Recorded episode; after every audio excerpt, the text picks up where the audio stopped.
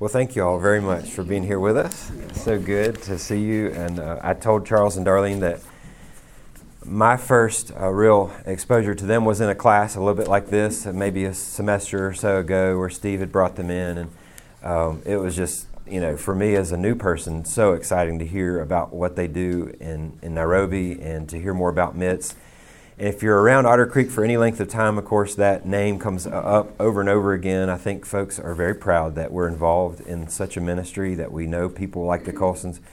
And uh, there's, so they're just such a great example to us about, about how God works through people, all of us. And, um, and so the amazing stories that come from that ministry are encouraging to us. And I know that this morning you'll be encouraged uh, by being here.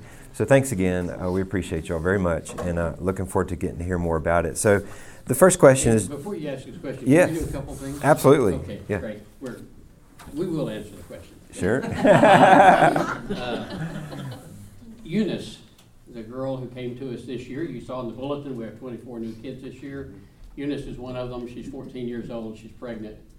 Uh, the guy who raped her made her a stranger in her own land and a person who is desperate and without hope. And um, and so, a sort of a refugee um, in, in the place where she was.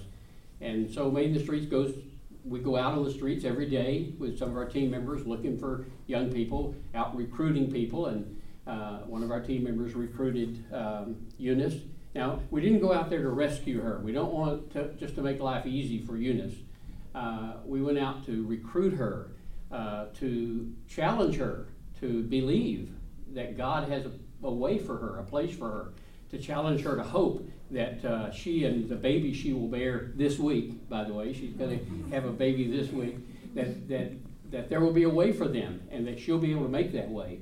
And they invited her to come out, become a learner, uh, become a doer, um, get some education, get a skill, and be able to go back out in the world and serve the Lord and at the same time take care of herself and her baby.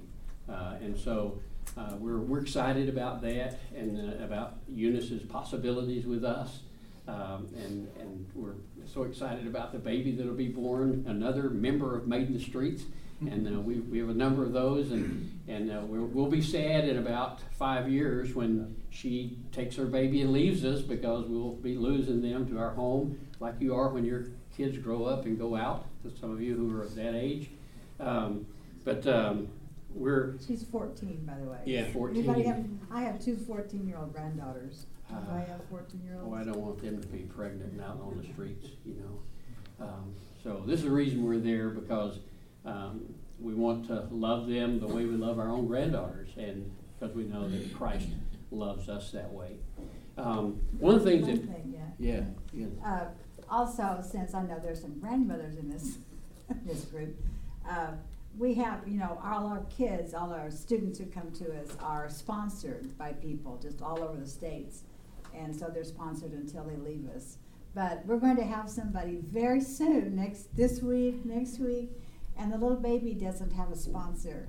I know that sounds weird, but what what will happen if you choose to sponsor this brand new little Christmas baby is that then that money just goes into a fund that we keep. And then when she graduates, as you know, if you're a single mom, you have extra expenses that our other kids don't have, the moms do. So they get an extra stipend for the baby, for childcare, for eventually like a, a little preschool and starting school, so that it gives the baby a boost, so that she gets, like when she graduates, she gets a stipend for apartment and roommate and job interview and all that. But um, so this is just for the baby. So if you feel touched by the sermon this morning and would like to sponsor a baby that's a refugee, can I just I didn't ask Bring for out the pitch for money this morning. just for the baby? That's all. Uh, fascinating concept. This recruiting versus rescuing. That's really neat. I've never heard it put quite like that. Um, I'd love for you to give us the overview. Like what what is Made in the Streets about? If, if I were new and I was coming to visit, what would I see? And just walk us through that because maybe there's some folks here who, who really don't know kind of the big picture. Oh? Okay. Well, we, um, we started out with a, a youth group in Nairobi. Our whole purpose going to Nairobi was to develop an evangelistic youth group in a slum uh, called Eastleigh and Mathare Valley. And, um, and, and we did. We had this youth group, and they were evangelistic. They reached out to other young people. They even reached out to street kids, who are a very different population. Uh, even though they were slum kids, they weren't street kids that we were working with. But, uh, but we got to know street kids, and after a while, they were in our hearts, and we decided, well, there's a whole process, and some of you know that process, by which we decided to work full time with them and, to, and to carry our teenagers into that as well. And um, so now, what's worked out after all these years is that we have, uh, we still have our same place in that same slum that we work out of. Uh, that we had our we've had our building since 1999, and our we have team members go out on the streets every day. They try to get to know every new street kid that comes out. They're really looking for kids that are 12 or 13 or 14 uh, that we can bring out to our second stage, which is Kamulu, uh, that first stage involves all kinds of things loving them, first aid, uh, just being with them, doing some Bible studies, talking with them, inviting them to our center for programs and maybe for a meal and for a Bible study and just all, all kinds of things that we can do for them. And then when they come out to Kamulu at, say, 13 years old, then, uh, then we've got a school for them. We do our own school. Everything is in house. And so we have, the, uh, we have English and math and computers and Bible and so a little bit of science and a little bit of social studies and some Swahili, and, uh, and we prepare them to take the eighth grade exit exam. Now in Kenya, it's like England. You get that eighth grade exit exam, and it, it allows you the opportunity to go to high school if you make a high enough score and you've got enough money to pay for high school. But we want them to take the eighth grade exit exam even though they're not going to go to high school. Um, and so, so we prepare them for that. And when they're 16, though, they go into another phase at Kamulu, and that's skills training. So from 16 to 18, they're learning hairdressing. We just graduated uh, on Friday, several hairdressing students. Uh, they're learning catering, and, uh, and they're uh, uh, auto mechanics or woodworking uh, and, or jewelry making. And so they're, they're getting ready to have a job. And in Nairobi, there's lots of unemployed people, but if you have a skill, you know, if you didn't just go to high school and learn all that academic stuff, but you don't know how to do anything, then uh, you, it's hard to get a job. But if you have a skill, you can get a job. So our kids, all our hairdressing students already have promises of jobs, which is a neat thing, and they're just now graduating. Um, so, so you go through that, and when you're 18, you're ready to go out. As soon as you get an ID card, then we help you get an apartment and we help you with job interviews and we help you introduce you maybe to another church somewhere. Uh, we try to get you to, to have a relationship with other graduates and, and, and that's into the world. And we have people who not only help them get settled out there, but we have a, a couple who love our kids very much. Uh, Jackton Omondi has been here. Of you know him. He and his wife, uh, they're the Into the World people. And they have a place downtown Nairobi where they, they, they want graduates together and bring their friends and do Bible studies and have worship. And, and, um, uh, and they're expanding that this year into other places and, and, trying to get more and more graduates involved in, uh, in that so that they will not only be faithful you know, have faith when they leave us, but that they will serve, that they will themselves do Bible studies and help other people be discipled to Jesus. And so they will not, we don't want to be social workers. We don't want to just produce people who can hold jobs and make money and, and, and that sort of thing. We want to produce people who really are committed to Jesus and serving Jesus in the world. So those are our three phases mm-hmm. streets, Kamulu, into the world. Okay, back out there. Um, is that it? Yeah, that's fantastic. How long have y'all been there? 20, uh, 21 and a half years now. Yeah. At the street ministry. And what was the connection to Nairobi for you? How, how did you land there? Oh, uh, that's too long a story yeah. for this class. I would just say that friends tricked us into going out. yeah. Uh, because we were on our way to Singapore and Malaysia. Okay. And these and they tricked us and pushed us and prodded us until we went on a trip with them to Africa, in which they paid all the expenses and paid for safaris and all that kind of stuff, but we didn't want to go. And, but we went and fell in love with people and and particularly with the young people. And so yeah, it was. We've talked about Luke 10, this class, the Good Samaritan, and caring for our neighbor. Well, you talked about the Good Samaritan. Oh, yeah. Darlene has a story for you. Can she tell Well, a this would be a great lead in. Go ahead, yes. That was wonderful. You're so good. So, in, in Kenya, when we were first there with our teenagers and wanting to teach, then we didn't have any teaching materials. Okay, we're in part, we were in a slum, right? And so, uh, I, through a street kid, I got another street kid who could draw. And I said, let's just make pictures of the parables like they happened in Kenya, right? Because they didn't happen here, um, but they, and they didn't happen in the U.S. either. by so, so, and let's make so when you see the characters, they're not pink. Most of our Bible study stuff is pink, by the way. so they're not pink. They're just like what would happen there. So here's the Good Samaritan, Yeah. but we call it the Good Somali, the Good Psalm, right? Because in Nairobi, which is a big city, we have a lot of Somalis who've taken over uh, rent places and pushed out some of the Kenyans. And we don't like them. They spit. Right. And they do I mean, the Kenyans and the. Somalis do not get along. The, they're all Kenyans, but they do not get along. So it really fits. So here we go. So once upon a time, see, there's this man walking home. Now we can tell he's rich because he's been to get meat. If you can have meat, you are rich. So he's got a little package of meat and a briefcase full of money. Yes. So there's, and he's got a suit on. We're talking, just come and get the money, right? So, of course he gets mugged. I've been mugged. Anybody here hasn't been mugged, you know? So he's, he's getting mugged and relieved of his riches. Here's one of the robbers running off with the money. And yes, they do use these. When you're mugged, you won't just get mugged. There's often a panga, yes. Uh, and then they leave the guy in the garbage. We don't have uh, ambulances. We don't have 911. He's just in the garbage, wounded. All right. So this is familiar to the kids. The, the mugging has, is familiar to the kids because they've been there, done that. Okay, and here comes along a person, and and he's well dressed. he goes to church. Here's the B I B L. He's so so big, and he sees it.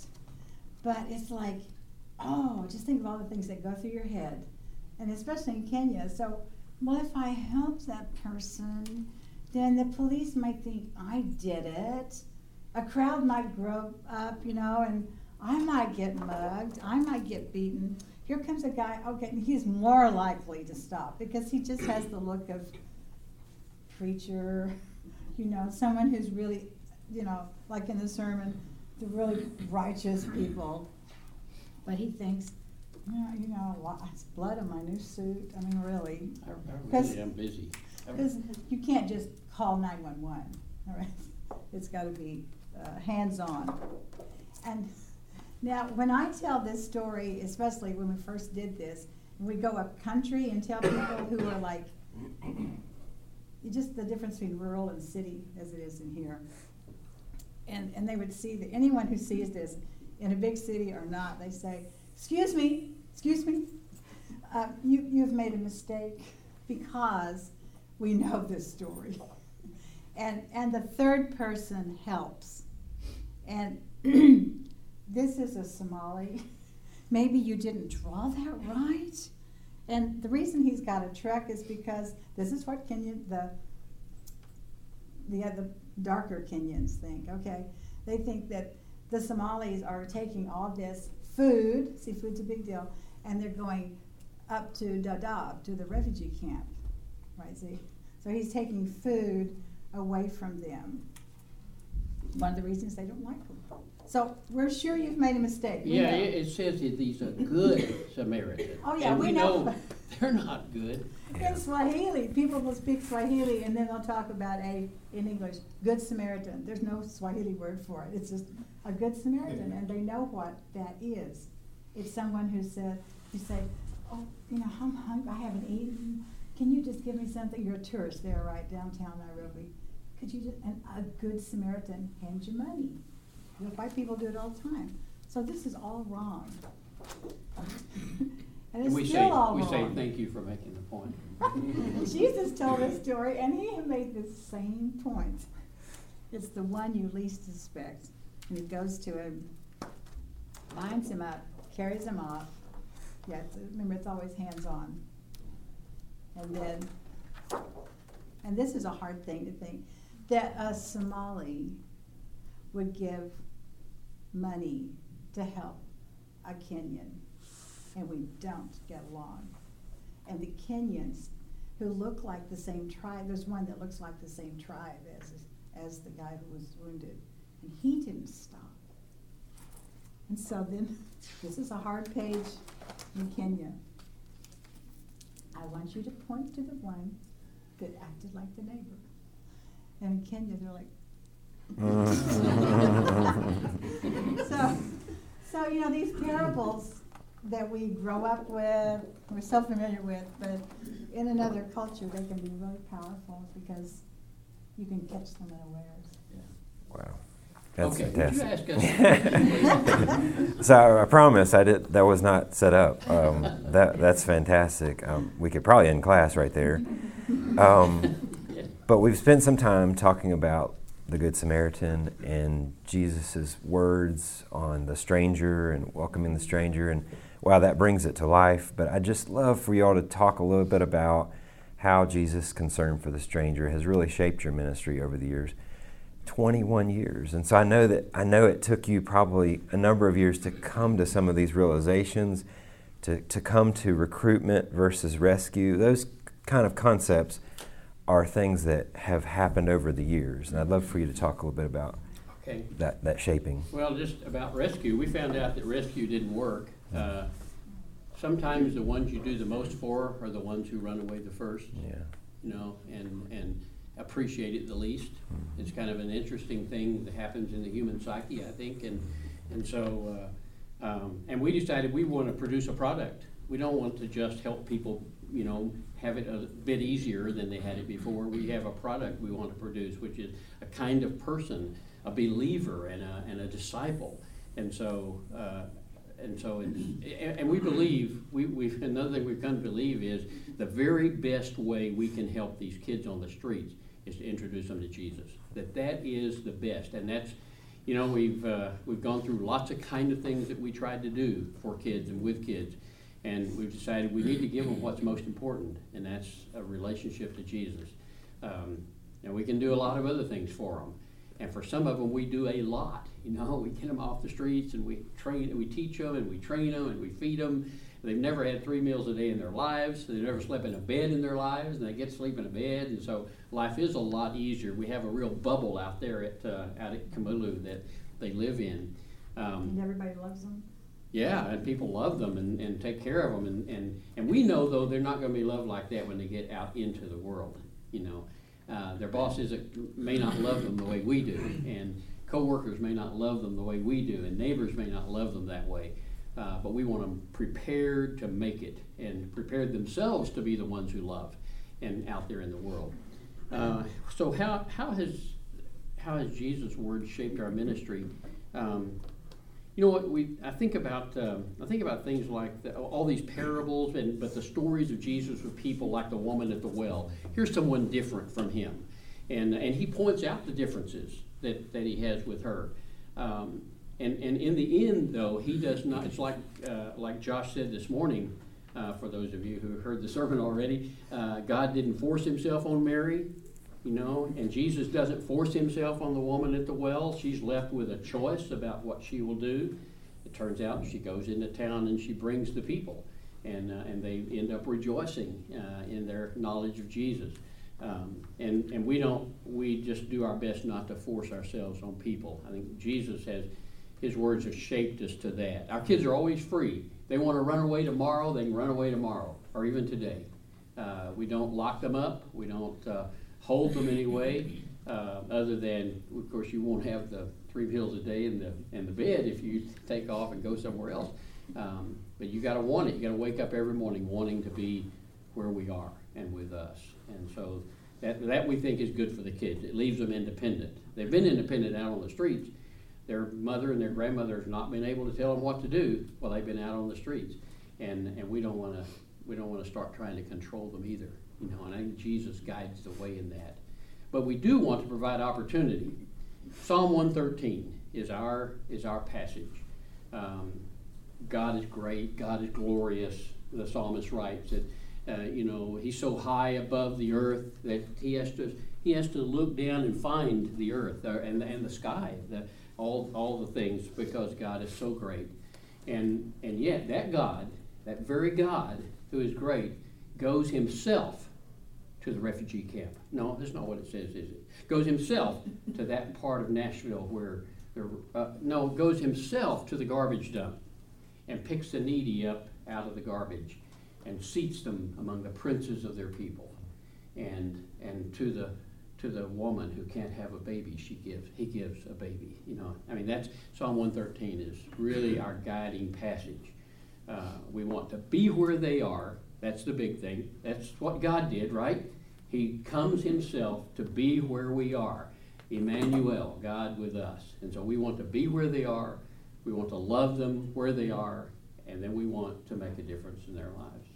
That's great. I think too the the idea that that it's God that does this, and you've got to believe.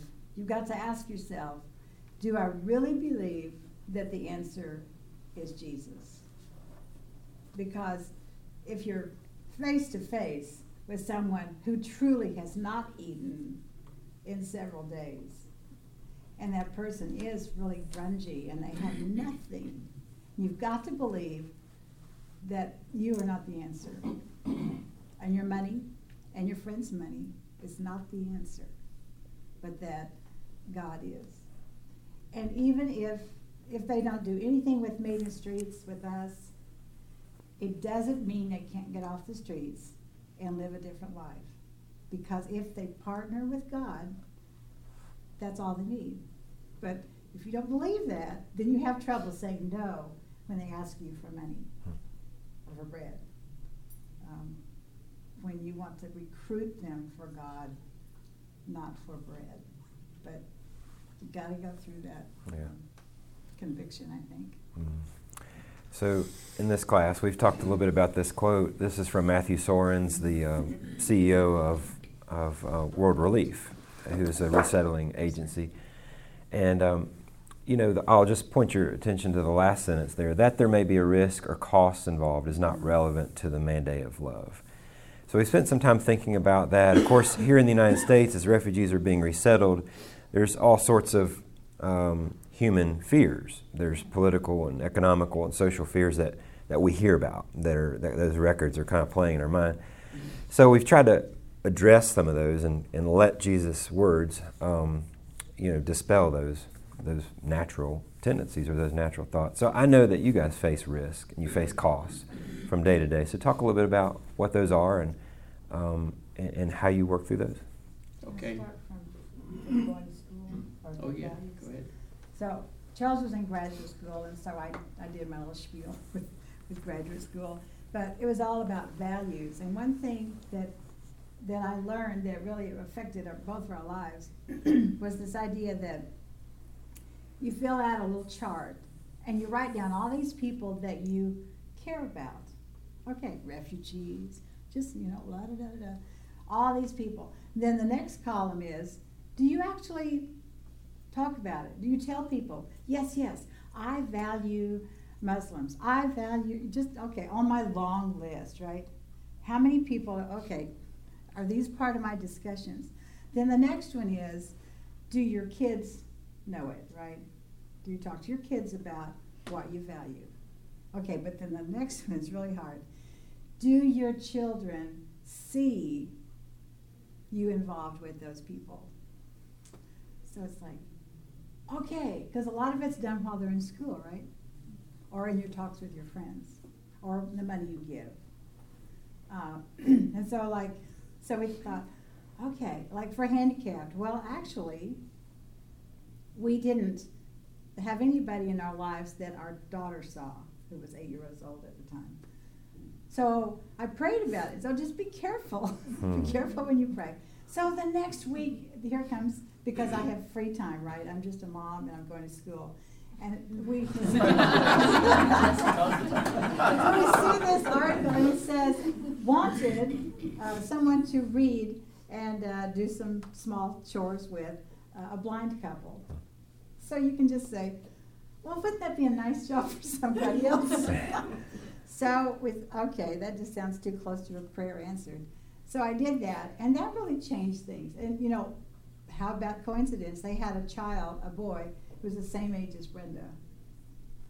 So it really that that was a good thing. Okay, so then then it's also well, do you? Uh, what else did we have down there? And so we both worked in the jail. Okay, good for us. Little gold star. Well, but Brenda didn't see it, right? Because it's while she's in school. So like, okay, so so I worked with women in the county jail. Uh, so when somebody got out and needed a place to stay, like, got it.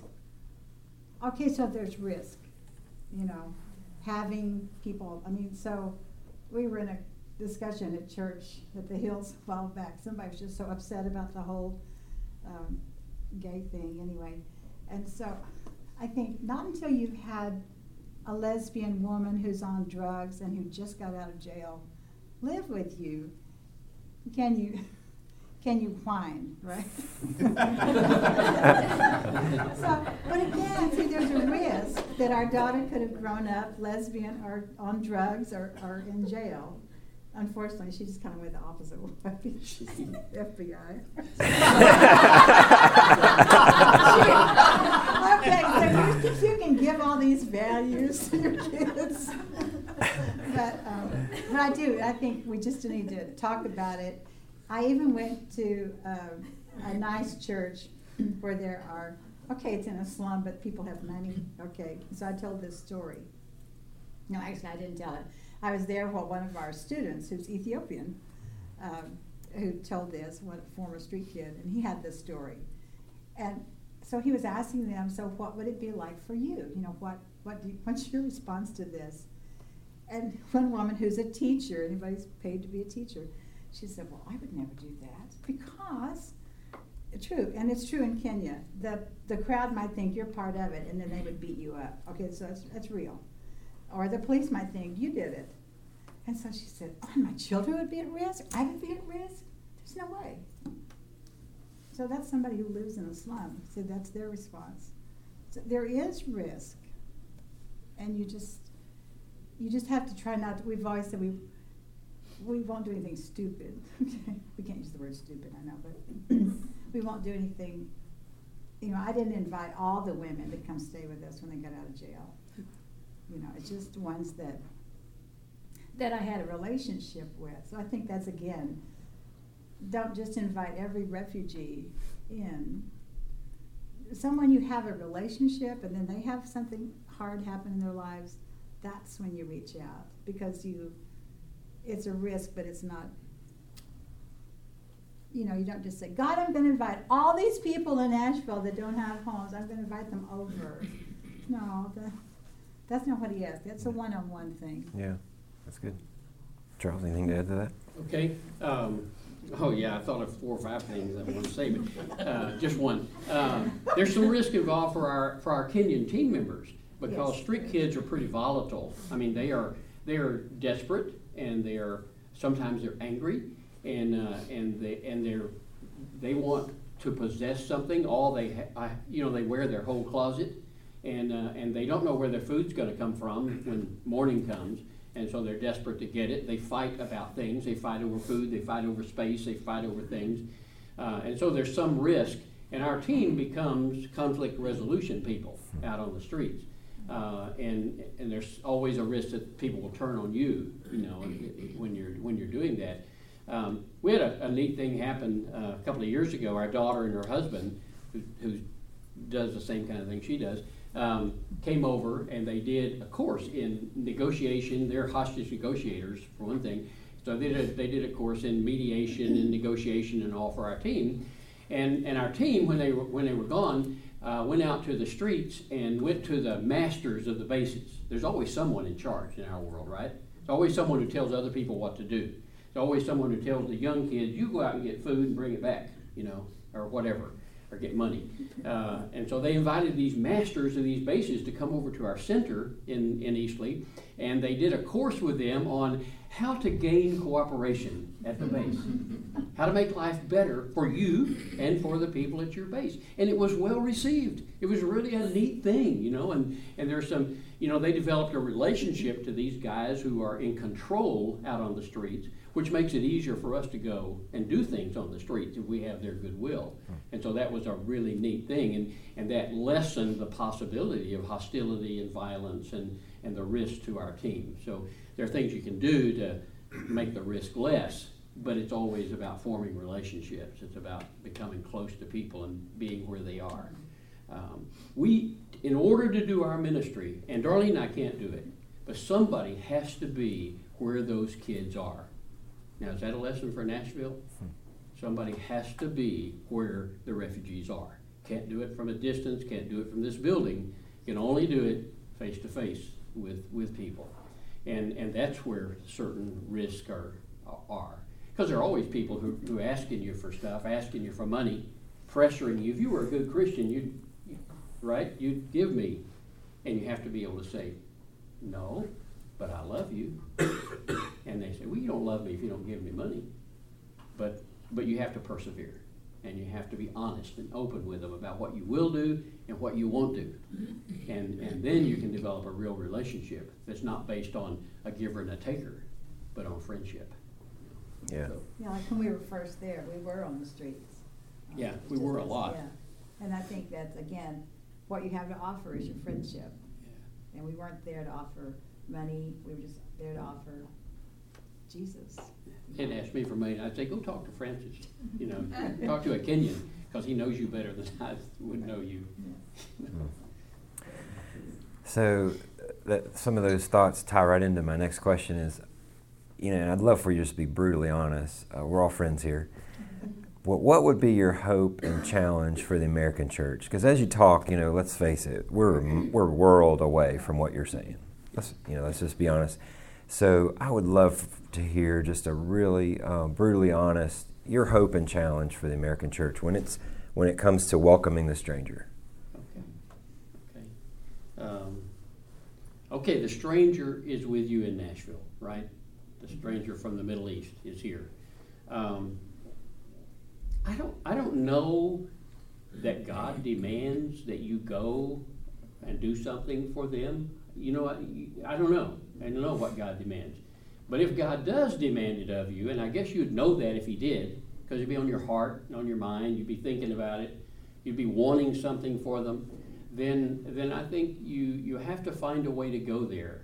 Um, we made contact a long time ago back in Redwood City, California, with the Service League, which is an organization that, that helped people in the jail. You know, they would go to jail and teach and do other things. Darlene taught sewing.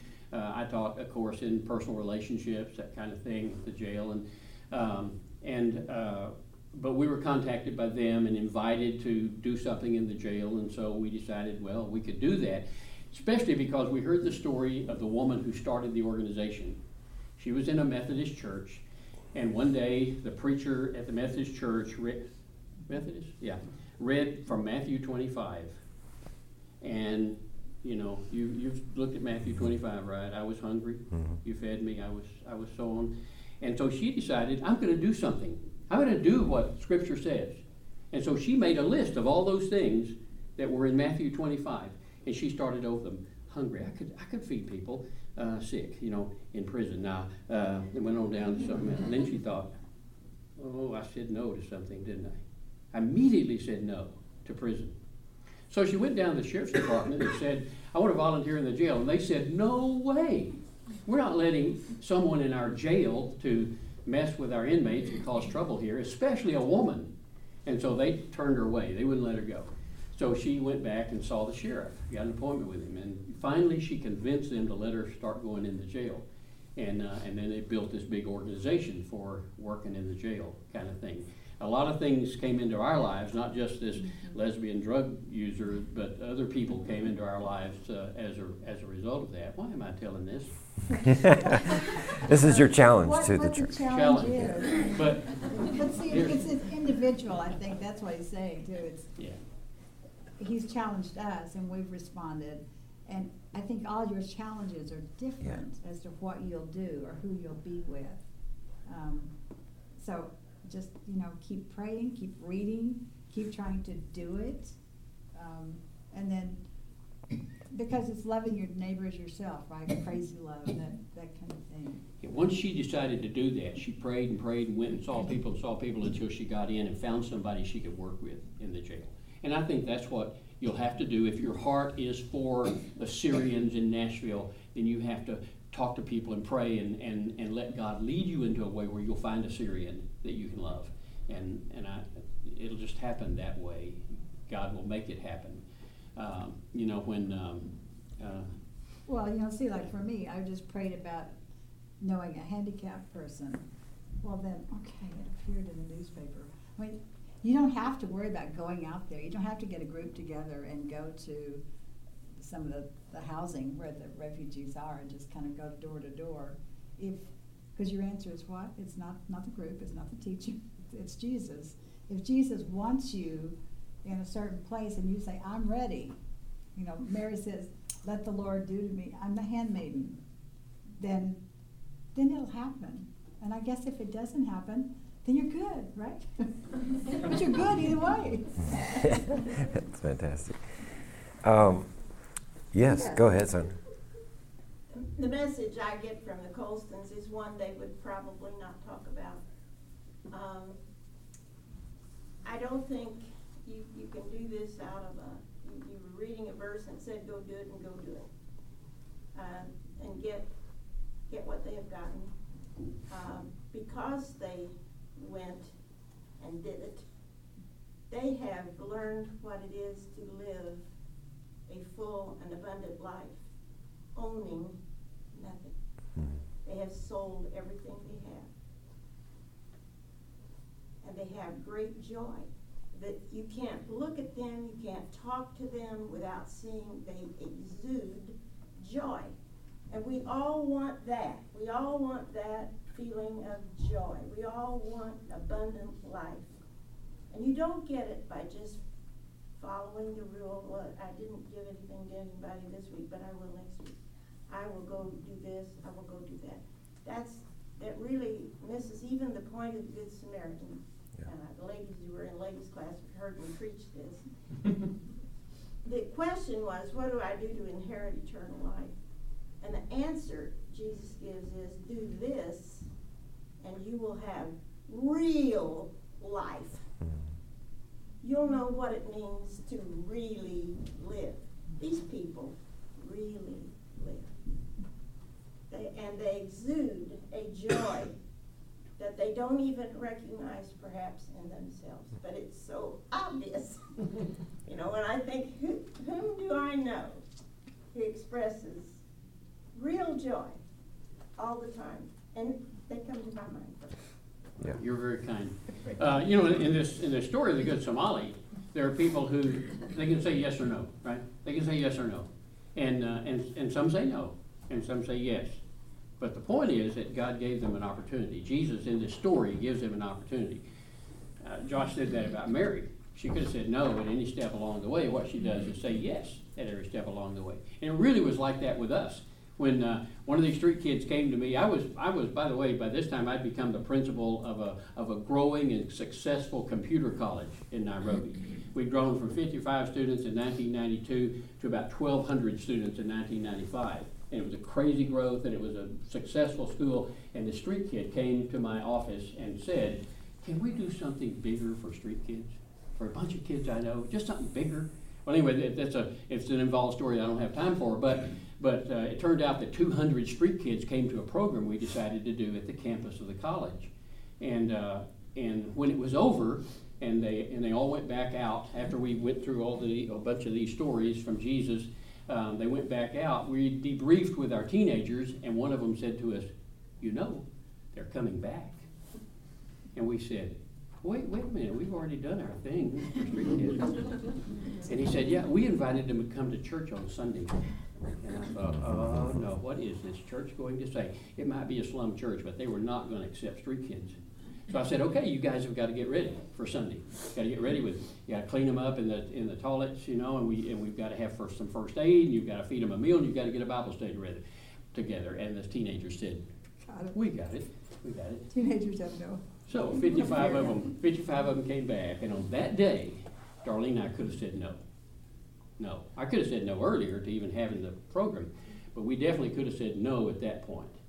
And, and because we said yes, we have made the streets today. And, and we have you, you know, we have you in our lives, which is a great joy to us. Um, but it's a matter of saying yes when Jesus gives you the opportunity. And if there's a Syrian in this city or in Nashville whom Jesus wants as his disciple, he will lead them to you or to somebody among you. And you'll have opportunity to say yes or no. He will do that for you and for that Syrian, you know, because that's how he works. I, you keep, can you help ex- explain to me the difference between the slum and the street kids? You, you keep referencing the slums are not the street. Yeah. Right. Well, Well, down in Mathare Valley, we have a kid who, when, the first time we went over there, we went over to do a vacation Bible school and train people so they could start a Sunday school in this slum church. Okay, that was our reason for going. And there was this kid, this twelve-year-old kid down in Mathare Valley, who wanted to go up there because he heard you could get cookies after the classes. And he wanted to go up there, and, and, but he couldn't come up out of Mathare Valley, the deep slum, as we call it, to Eastleigh because he thought of Eastleigh as middle class. Now, you'd call it a slum if you went in there. He called it middle class. He couldn't go up there because he didn't have any shoes. So he got his mom to buy him some green flip flops so he could come to the VBS and get cookies after the classes. And he's still with us today, by the way. He's one of our, he's the one who's running the Into the World project now. But, uh, but he's a little kid then. And, um, and so, so you have the deep slum in Florida, you have Eastleigh, which is a slum, and then you have kids running around unseen, uh, unnoticed, except when they cause trouble, who are street kids, who are sleeping in the alleyways, sleeping beside a wall somewhere, uh, sleeping, going wherever they can, sleeping in the garbage, going wherever they can to scrounge food and scrounge stuff that they can sell and stuff like that. So, being in the slum, you've got a house to live in. Maybe you even have a bed to sleep in, or maybe you're sleeping on the floor, but at least you have a house. But if you're a street kid, you don't have anything. So my understanding is, You're trying outside. to re- relate Yeah. it to something. There's always the haves and the have-nots. Right, ju- it's all just- relative. It's relative. Yes. Mhm. So the slums are the haves, and the street Yes. kids are the have-nots? Yeah, Yes. yeah, yeah, Okay. That's right. Exactly. Other questions? One of the things that I get challenged on a lot, just internally, is we are, I can get really comfortable taking care of our own. And so as you are, when I hear, when I hear recruit, not rescue, there's a sense of like, there's people out there who need rescuing. And so how do you kind of find that balance of making sure that you're not just taking care of your own, even when they're the recruiting, like they need you, but how do you, how do you find that balance of making sure that you're not I'm not even sure how to phrase it, but just like it feels like there's a condition to what you're what you're willing to provide, and and I struggle with that sometimes when I feel like God's just calling us to be compassionate and exuberant in our compassion. So how do you find that balance? Okay, yeah, well, it's hard, it's not, not easy. You know, I go to Southlake, Texas with my grandkids, who are the same age as the kids that we have out at Kamulu. Disconnect. And, uh, you know, and they have everything, you know, they've got their phones and they're on them all the time, and, well, not all the time, but, because they have parents that control them. But, uh, but, uh, but it's a, you know, it's a real disconnect, because I'm, and, and I do, a- I, I actually spend a lot more money on my grandkids than I do on any of the kids in Kenya, and that's just a reality, it's part of my life. What we try to do out on the streets is serve all those people who are out there, do what we can for all of them. Uh, if there's a little kid out there who wants to be somewhere and not just on the street, and, and we can't bring him out to Kamulu because he's nine years old and not twelve, then we try to find some other place for him. So we network with people. And then uh, if, if he's uh, if he's 16 he can't come out to Kamulu because he's too old, but he's willing or she's willing, then we may send him to school somewhere to a technical school. There's a couple of technical schools right there in the slum, and we can send them there to, to school. Maybe even put them in an apartment for a while while, while they do that. So we try to do that for for those kind of kids. And, uh, and if any kid, any kid will come to our programs at the center, they get the meal. They get that same meal, they get that Bible study. But we're looking for people who say, I want my life to be different. I'm willing to study. I'm willing to grow. I'm willing to, to, to be with you. And I'm thirteen, then we wanna bring them out to live with us. And so we, it is a, there is a disconnect. And we're not showing as much compassion for everybody as we are those thirteen-year-olds that we bring to live with us. Uh, But, but there's sixty thousand street kids in Nairobi, and there's thirty-six of us, you know, and we have hundred beds out there. And so we're limited in, in, and, so we decided not to rescue, you know, we decided to recruit. But we, but we wanna help wherever we can out there on the streets. Again, you know, when Jesus talks to the, the rich young ruler, he said, what can I do? He doesn't just say, sell everything you have. What else does he say? Follow. Follow, follow me. And I think that's, that's the thing, is that Jesus wants people to come to him, because you know what? Uh, whether or not you have food, I mean, we still struggle with, it. so you've got food, well, so what? I mean, does that make everyone happy who's got food? No, it's, so it's really, we're trying to recruit for Jesus, because that's the eternal thing. Uh, if we feed all those people, if we spend, because here, okay, so you give us a certain amount of money, right, we get donor money.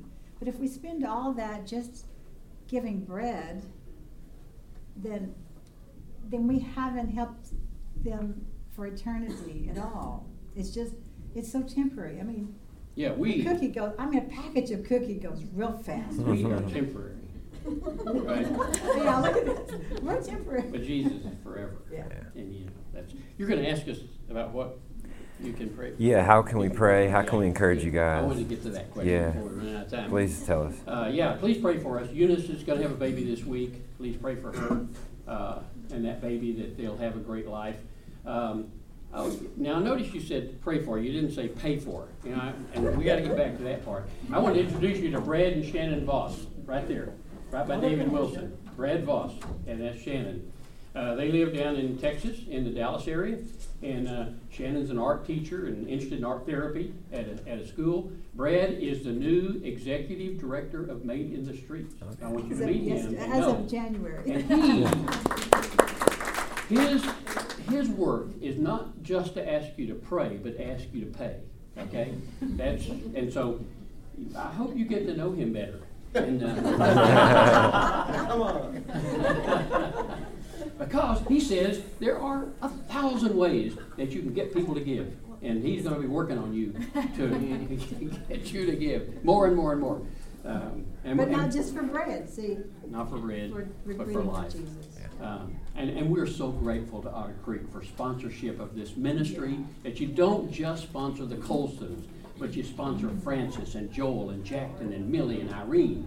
And, uh, and so, and, and I, I haven't had time to tell you about what the most exciting things that Made in the Streets are. We have started changing some things. We've decided to go from being good to being great. And we, we want to do that. We want to become a great ministry. And, uh, and so we've been through this in-house workshop with this business thing about the hedgehog. Look up the hedgehog in, on Google and find out what I, what I mean by having your hedgehog. We've got our hedgehog really firmly in mind now, and we've decided to stop doing everything we're doing that isn't transforming the lives of street kids. We're going to focus in the future far better than we've done in the past. We're gonna make you proud. And, uh, and uh, so we're, we're so excited about our team. And pray for Irene. She is now our assistant administrator. But she's going to take the pressure off Francis, who has everybody knocking at his door all day long. I need money for the car. You know, I need money for something. Or I, I need this. And so she's going to she's going to take care of a lot of that administrative stuff and leave Francis free to plan and pray and develop relationships to the team and, uh, and keep our team united, all the things that he needs to do. So thank you very much for letting us come into class today. Yeah. We appreciate it. These were up here, they need Oh, yeah. that. If they Oh, haven't brochures, if you've never yeah. seen one. Uh, we want to get rid of those because now it has to change. We have to get Brad's picture on there